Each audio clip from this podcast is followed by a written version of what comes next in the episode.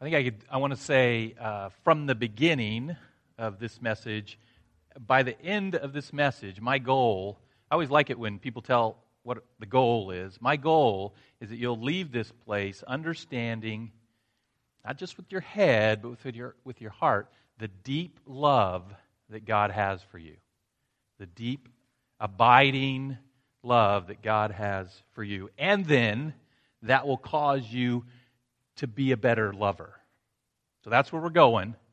And so, uh, and it's going to be a little difficult getting there. There's some difficulty involved in this. There's some truth that we're going to have to come to about ourselves as we see how much God loves us.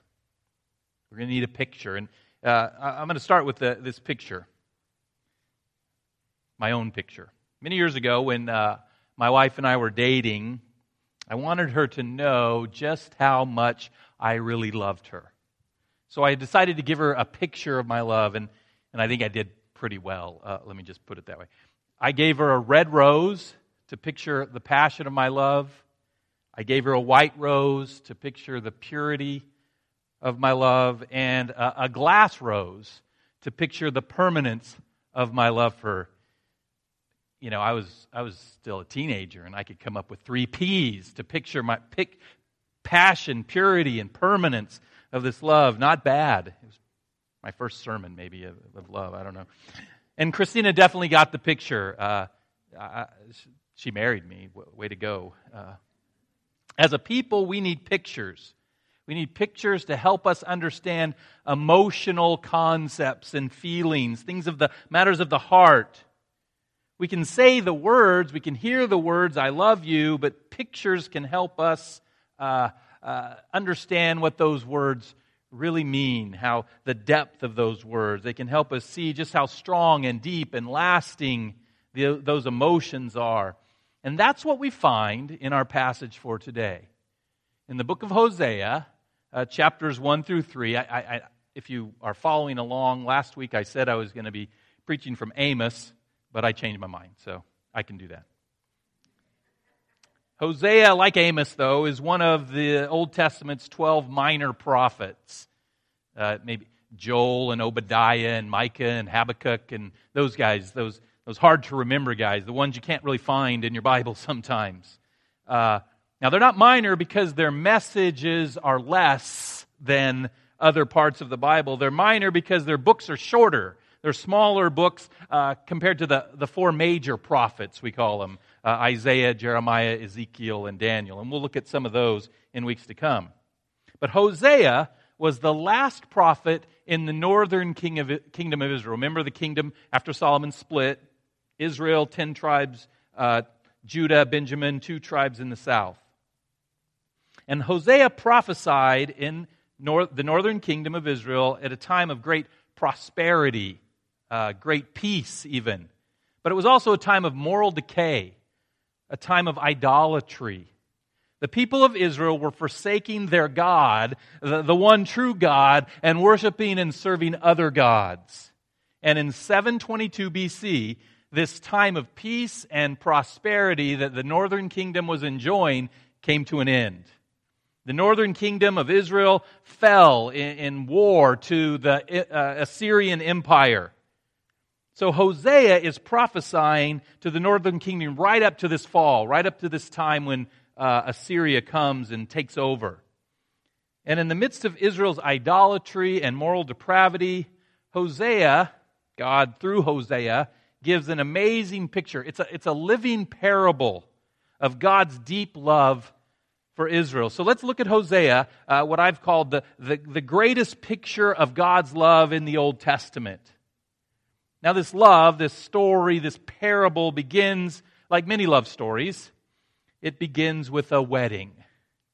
We love weddings. I'm looking forward to my son and future daughter in law getting married next month. We're going to have a wedding. It's going to be nice. But this isn't your typical wedding. The one in Hosea, not theirs. I don't know how t- Hosea's. Because the bride is not your typical bride. So the first thing that's going to be pictured here is not going to be comfortable. Uh, the first thing is, is that God is, is pictured through Hosea and this bride is God is forsaken by those he loves. In Hosea chapter 1, verse 2, we read.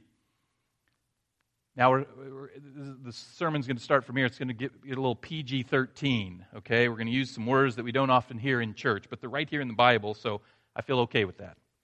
When the Lord first spoke through Hosea, the Lord said to Hosea, Go take to yourself a wife of whoredom, and have children of whoredom, for the land commits great whoredom by the forsaking by forsaking the Lord. So he went and took Gomer, the daughter of Diblaim.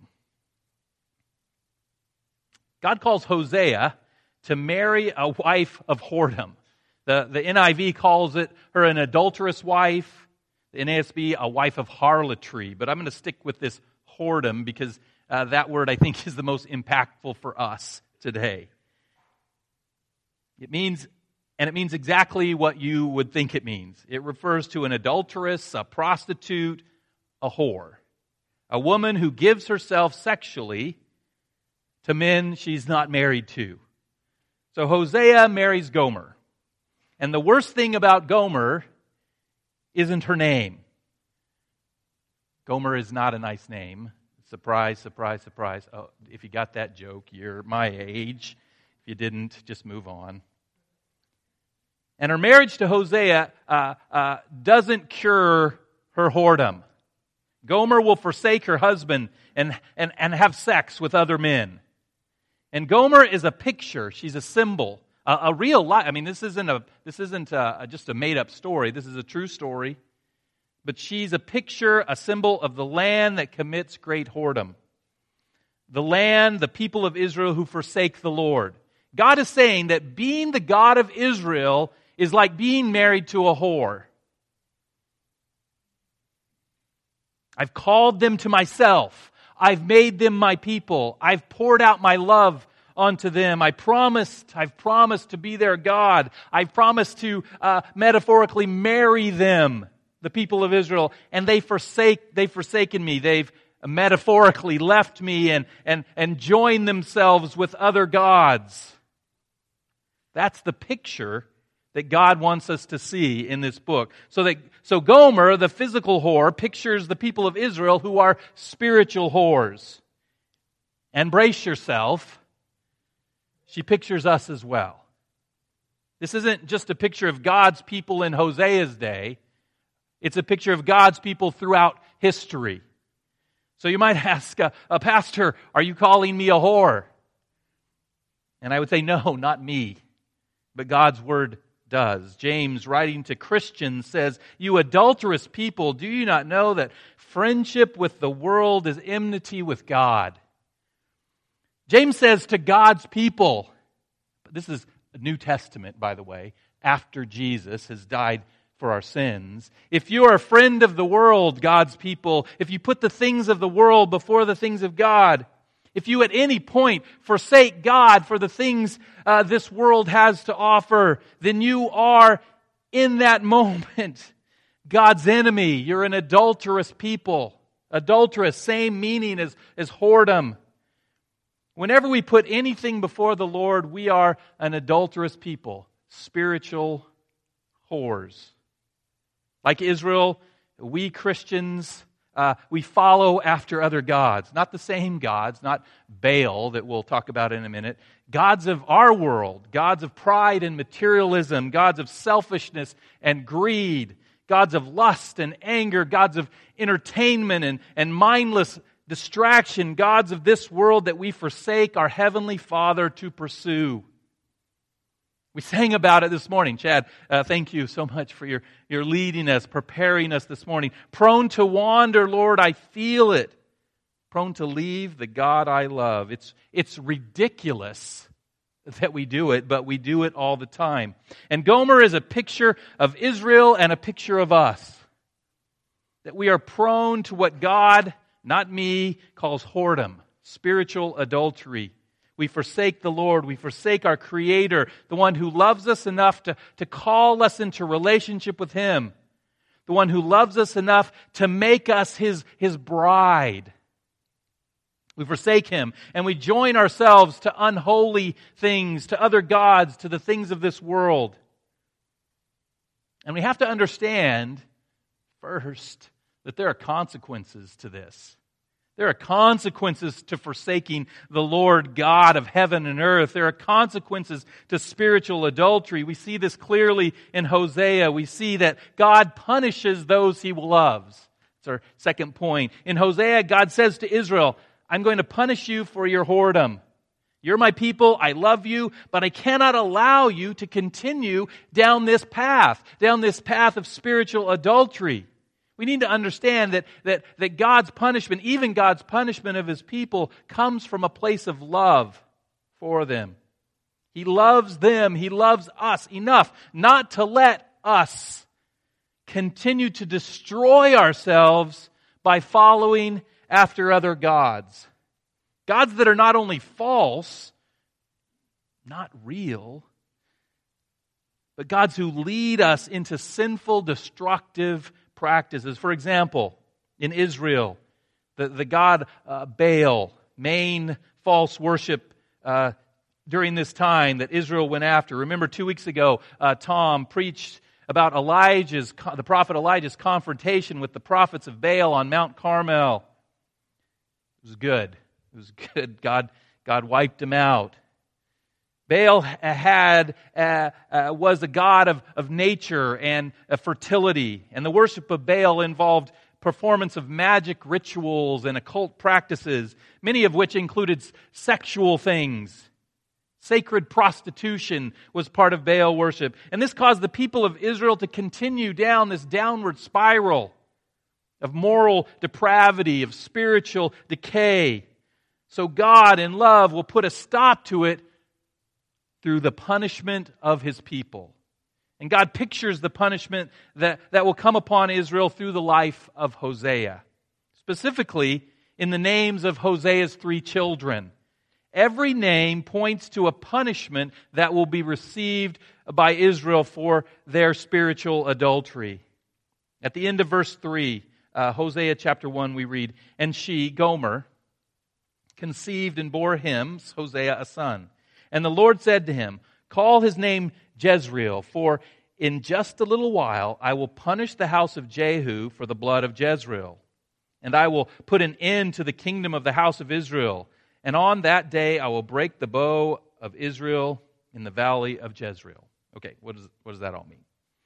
God tells Hosea to, to name his firstborn child Jezreel. And by the way, we don't even, we're not even sure if these children uh, are Hosea's. They could be some other man's. And God will punish the house of Jehu for the blood of Jezreel. So, what's that mean? Jezreel is the name of a city where a guy named Jehu went and he usurped, he took power, took the throne of Israel by slaughtering King Ahab. Maybe you've heard, remember King Ahab. The Lord had actually commanded Jehu. He said, Jehu, I want you to go and uh, take care of King Ahab because Ahab was totally evil. But Jehu went overboard. Jehu not only killed Ahab, but he got uh, he killed anyone who was affiliated with Ahab. He slaughtered any other prospective kings and their families. It was a it was a bloodbath in the valley of Jezreel. So God says, name your child this bloodbath, this place of uh, bloodshed, this place of destruction and death the place of great and awful sin and blood and death. I would, uh, it would be like an American naming one of their children Twin Towers. All the imagery that that brings up in your mind. The death and destruction. The name Jezreel caused the people of Israel to think of death and bloodshed. So Hosea's first child, Jezreel, is a reminder death, bloodshed. And it's a pointer to what is coming. God is saying, death and bloodshed is coming to Israel. I will put an end to the kingdom, to the house of Israel. And he does. Remember Hosea, last prophet before the northern kingdom falls to the Assyrian Empire, 722 BC. So, child number one, Je- Jezreel. Then in verse 6, speaking of Gomer, we read, She conceived again and bore a daughter. And the Lord said to him, Hosea, call her name No Mercy. If you're the, e, the ESV that I'm reading from just says no mercy. Other versions give the, the Hebrew word lo rumaha. Lo ruhama. Sorry, get confused. Uh, so that means just, just, just means no mercy. For I will For I will no more have mercy on the house of Israel to forgive them at all. Yet I will show love to the house of Judah and will save them. Not by bow, sword, or battle, or by horses and horsemen, but by the Lord their God. So God will remove his mercy. God's going to resume. He's been having mercy. If, if, you uh, if your life is going okay, it's because God has, is having mercy on you in this world. And God says, uh, the king, northern kingdom, they've been doing okay, peace, prosperity, but they're falling into moral decay, spiritual depravity, idolatry. So I'm removing my mercy from them. No mercy. He will not save them from what's coming against them. He will not deliver them from the Assyrian Empire.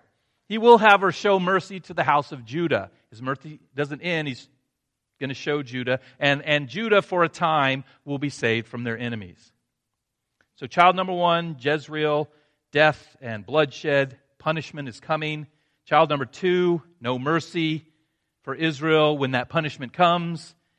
And there's one more kid. Verse 8, Hosea chapter 1.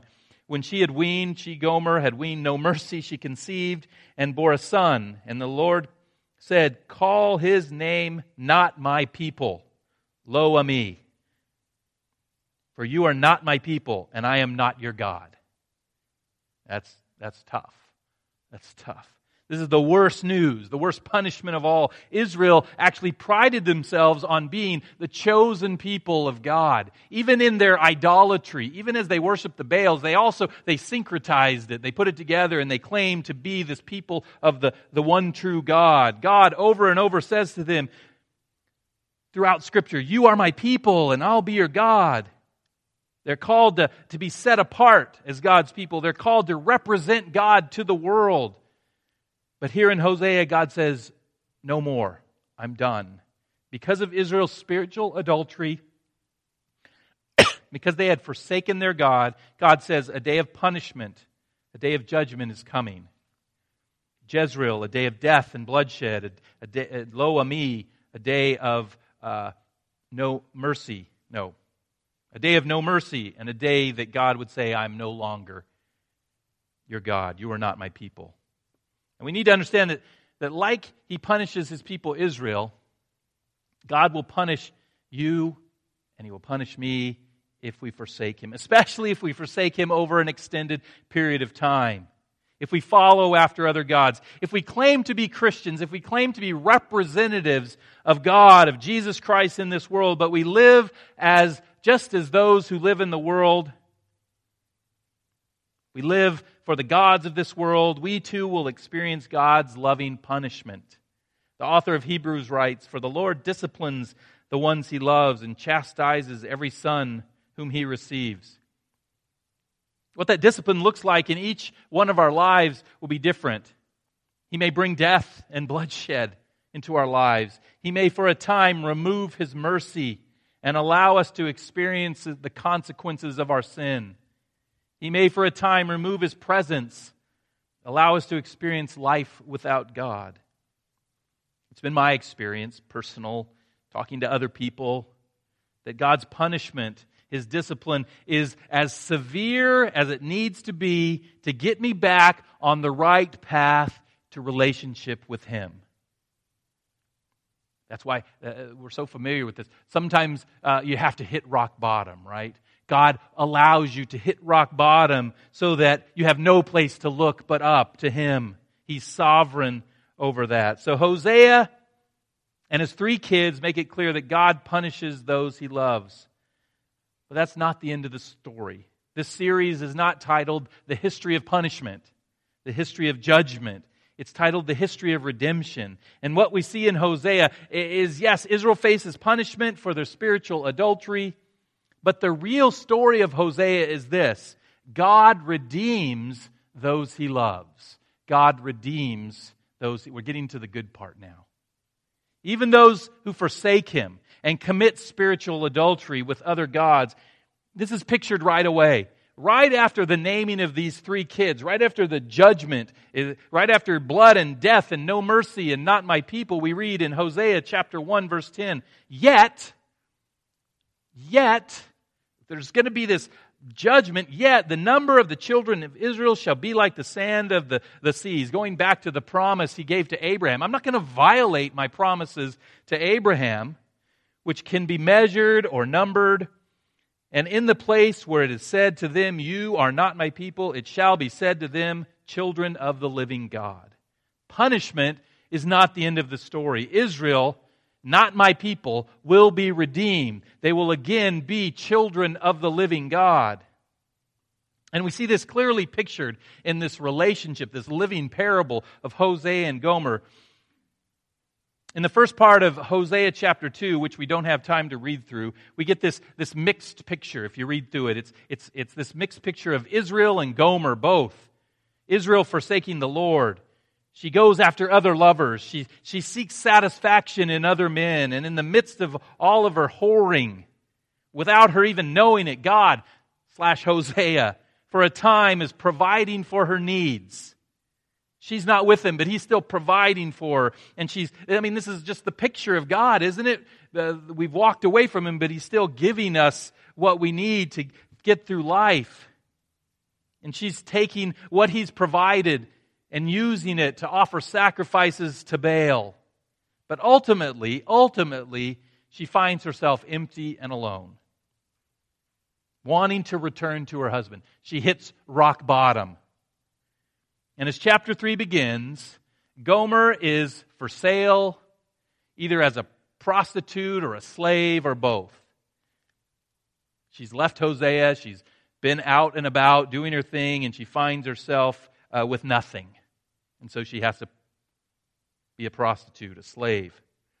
And in Hosea 3:1, the Lord says to Hosea these amazing words Go again. Love a woman who is loved by another man and is an adulteress. Go again.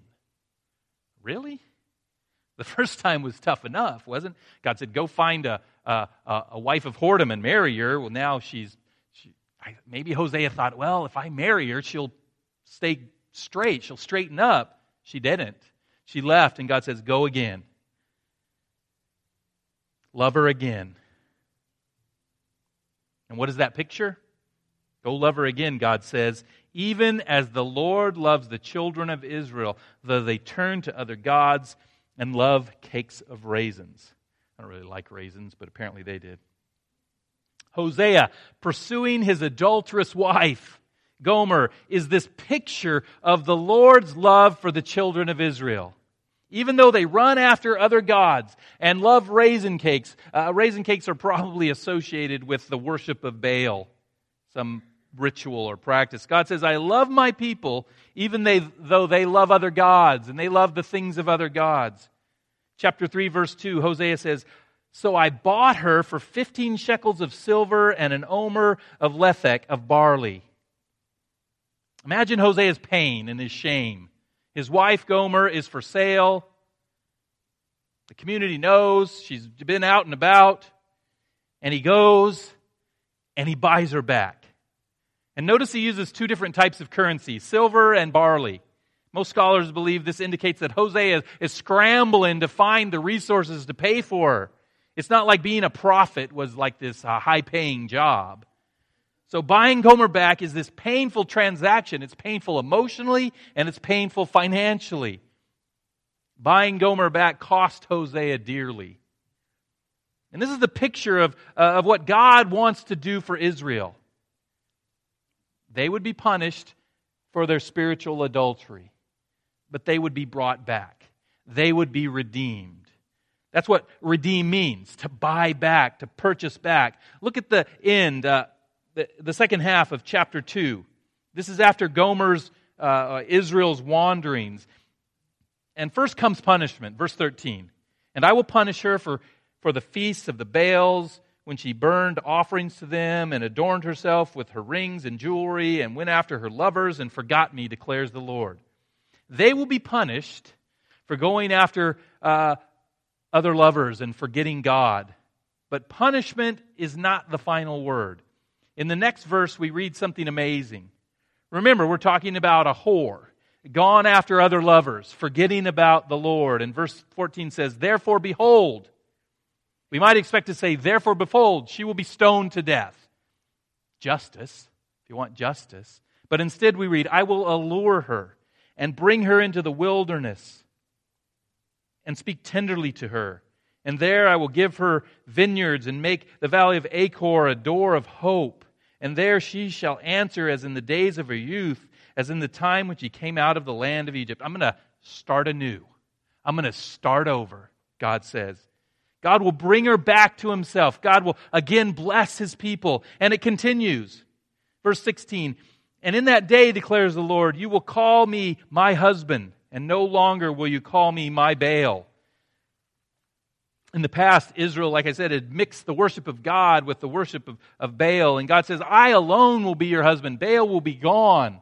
And there's more, verse 17. For I will remove the names of Baal from her mouth, and they shall be remembered by name no more. And I will make for them a covenant on that day with the beasts of the field, and the birds of the heavens, and the creeping things of the ground. And I will abolish the bow, and, and the sword, and the war of the land, and I will make you lie down in safety. So this is talking about the redemption of it, and there's some debate. When is this, does this take place? Some say it's when they return to the land after exile. Some say it's the millennial kingdom. Some say it's referring to the time of Christ, the church. Your guess good as mine. But God will do it. God will not only take back Israel back, but he will transform them. He'll remove the names of the Baals, the false gods, from their mouth and, and their memories. And he will again bless them with peace and safety. And there's more. In the Israelite culture, there was a, a betrothal period. We've talked about this that you know you get engaged and there's this betrothal period is a little different from our engagement time and it's a period uh, when you're giving gifts to one another uh, when you give a dowry from the family of the husband to the family of the wife but the israelites had been unfaithful they were adulteresses and yet god is going to re-give them so to speak in verse 19, he says, And I will betroth you to me forever. I will betroth you to me in righteousness and in justice, in steadfast love and mercy. I will betroth you to me in faithfulness, and you shall be, and you shall know the Lord. God will give them righteousness and justice and steadfast love and mercy and faithfulness. He will give them again Himself. You will know the Lord. He will redeem them. They will again be in relationship with God. And there's more. You remember in chapter 1, judgment would come to Israel. Jezreel, bloodshed, no mercy. You are not my people. But now look how God redeems. Verse 21. And in that day I will answer, declares the Lord. I will answer the heavens, and they, they shall answer the earth, and the earth shall answer the grain, the wine, the oils, and they shall answer Jezreel. In other words, this is all coming from God. God's giving. He's giving them grain and wine and oil. And when God redeems, his judgments then are, are going to be reversed. He will reverse the judgments of Israel, no, of Jezreel, no death or bloodshed. And then in verse 20, 23, we read, And I will sow her for myself in the land, and I will have mercy on no mercy. And I will say to not my people, You are my people.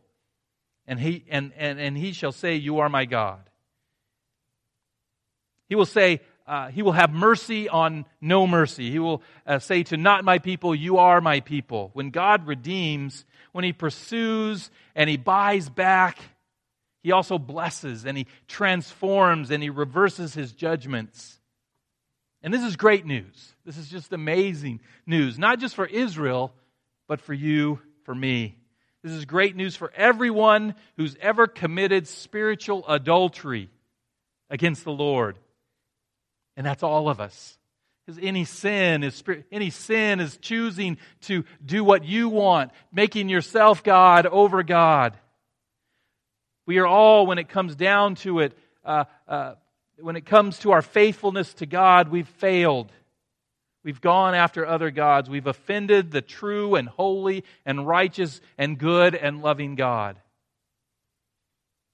And all of us deserve condemnation, judgment eternal punishment.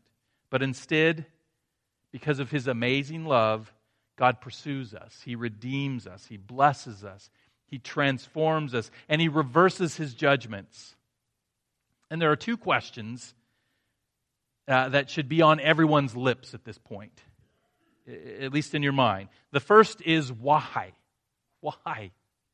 Why would God redeem a people who betray him? Why did he why does he go back? A people who go after other gods, who put other things before the Lord. Why would God redeem a bunch of whores? And the answer to the question is a mystery. The answer that Scripture gives is simply because He loves His people. The mystery is uh, why He loves such an unlovely, unfaithful people. And I can't answer that question. In my opinion, my humble opinion, the answer is, is a mystery contained in the depths of who God is, beyond our human understanding. He doesn't act like we would think we would act. I don't know why God loves us, but I rejoice that He does. I rejoice that He does. But there is another question that I can't answer, that the Bible answers. And that is how is it possible for God to redeem such an unfaithful, unholy people? See, the problem is that God is totally holy. Not, not that God's holiness is a problem. It's our sinfulness, our lack of holiness, our unfaithfulness. That's the problem. So, how can a holy God, sinless, pure, set apart, sanctified God love and bless and transform such an unholy people? Or put in Hosea's terms, how can a holy husband marry a whoring wife? And that brings us to the ultimate picture of love. The greatest picture of love in the New Testament, or in all of history for that matter. And that picture is Jesus Christ on the cross. It's in Christ, it's through Christ, it's because of Christ's death on the cross that we who are spiritual whores can enter into relationship with a holy husband. Like Hosea bought Gomer back in Christ, God, God buys us back at great personal cost, not with silver, not with barley, but with his own precious blood. Jesus redeems with his blood. Peter chapter 1 Peter chapter 1 verse 18 says, "You were ransomed from the futile ways inherited from your forefathers, not with perishable thing, things such as silver or gold, but with the precious blood of Christ." Our redemption cost God dearly. It cost him the precious blood of his son Jesus Christ. He has redeemed us from all of our adulterous ways. So that on the cross, on the cross, God's holiness and God's love are joined together. John 3:16. Why did God do that? For God so loved the world. That's the only answer we have.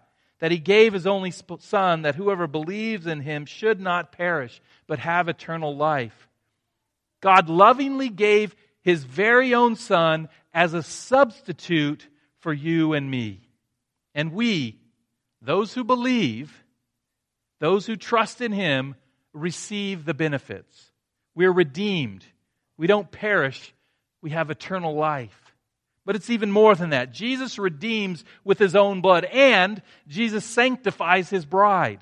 Listen to what Paul says in Ephesians chapter 5, uh, 25 through 27. Usually this is a, a wedding thing, but let's look at Christ. Husbands, love your wives. Okay, good. As Christ loved the church and gave himself up for her, that he might sanctify her, having cleansed her by the washing of water with the word, so that he might present the church to himself in splendor, without spot or wrinkle or any such thing, that she might be holy and without blemish. When Christ gave himself up for the church, for those who believe, he accomplished the mighty work of sanctifying his bride. He set us apart. He set us apart for relationship with a holy God, making us clean without spot or wrinkle, holy and without blemish. Again, in, in Hosea's terms, he took a whore and made her a virgin bride. He bought us back. He redeemed us with his precious blood. And he sanctified, he made us clean that we might be his holy bride. And this is only possible because Jesus was 100% faithful. Jesus never sinned against God. He never in any way committed spiritual adultery. But for our sake, he took our place and received the punishment we deserved. Jesus receives our punishment. That's our, our final point for today. Jesus, yes,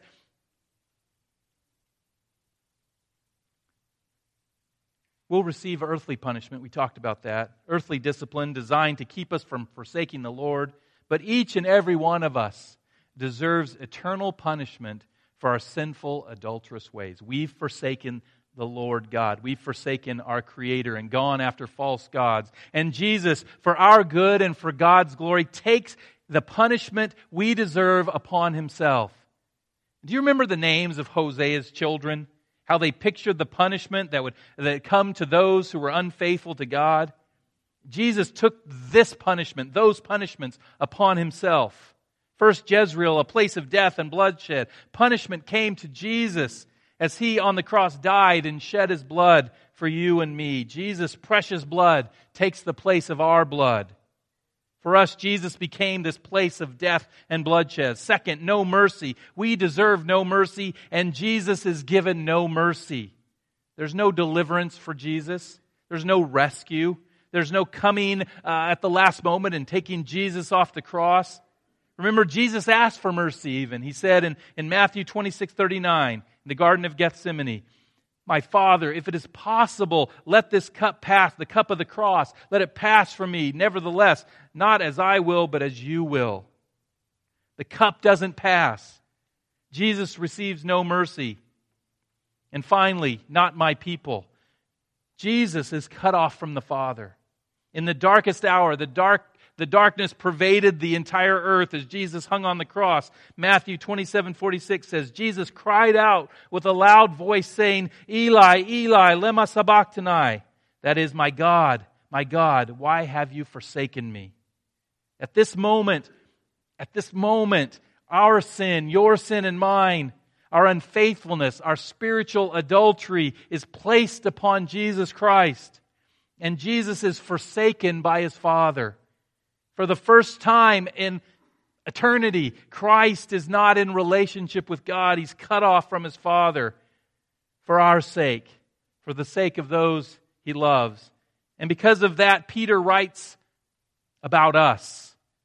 1 Peter 2:10 Once you were not a people, but now you are God's people. Once you had not received mercy, but now you have received mercy. Jesus was cut off in our place so that we might so that we are now the people of God. In 2 Corinthians 5:21 Paul says this, "For our sake he made him to be sin who knew no sin, so that in him we might become the righteousness of God." He was perfectly faithful in every way. But he became sin. He became, he became the whore that we really are. He took our sins upon himself and he carried them to the cross and he was punished. And, and he, he, shed his blood, and he received no mercy, and he was cut off his, from his Father, all for our sake, for your sake and mine. That's love beyond measure. That's the gospel of Jesus Christ. That's what we, we are called to communicate to our community and to our world that Jesus Christ's sacrificial death on the cross is history's greatest picture of God's love for his people. And that should impact our lives. We should naturally be responding to God's love, knowing the extent of God's love for us, knowing the lengths He went, the cost to redeem us, knowing that even though we are prone to wander, prone to leave the one who loves us, knowing that even though we are spiritual adulterers and adulteresses, knowing that while we were spiritual whores, God demonstrated his love for us by sending his son to die in our place. He didn't wait for us to, to become pure. He sent his son while we were impure. That Jesus receives the punishment we reserve, we deserve.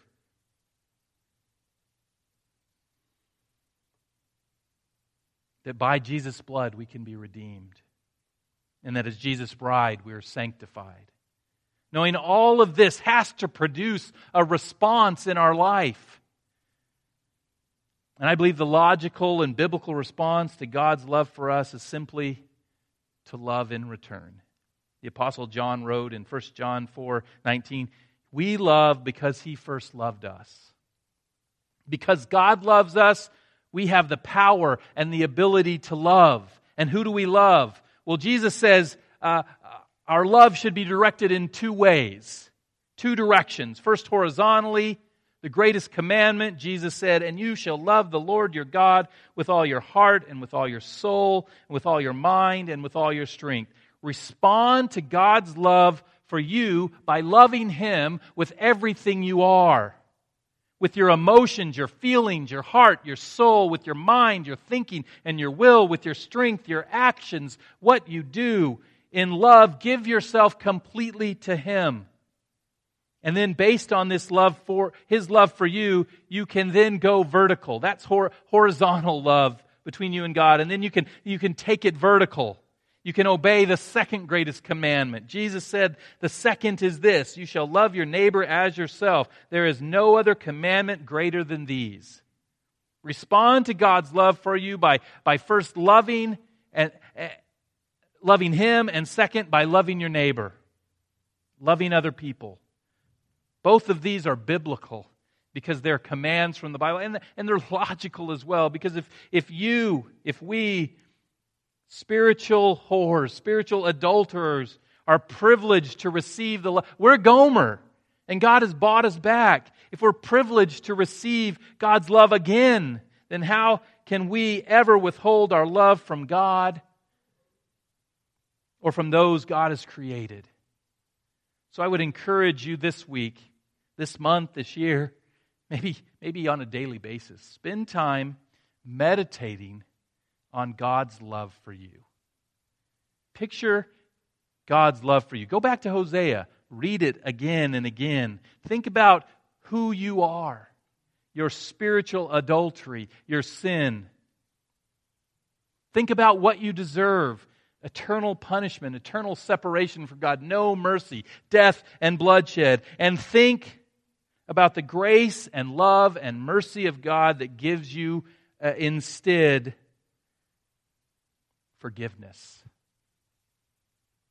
love, redemption. Allow the reality of God's love to be embedded deep within your soul. Live with His love in your heart daily and allow the reality of His love to transform you into a lover, a lover of God and a lover of people. Would you, would you pray with me to that end? Father God, we pray, we thank you for your love for us. Lord, we would be lost lost without it. We would be eternally condemned and lost without your love. The love that sent your Son to die in our place, to buy us back, to redeem us.